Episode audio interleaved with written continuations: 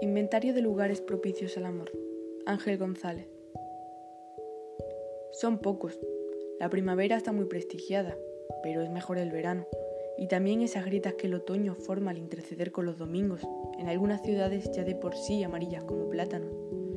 El invierno elimina muchos sitios, quicios de puertas orientadas al norte, orillas de los ríos, bancos públicos, los contrafuertes exteriores de las viejas iglesias dejan a veces huecos utilizables aunque caiga nieve, pero desengañémonos, las bajas temperaturas y los vientos húmedos lo dificultan todo.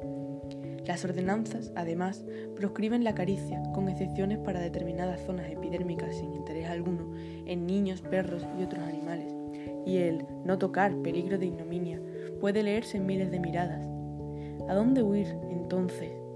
Por todas partes ojos viscos, córneas torturadas, implacables pupilas, retinas retincentes.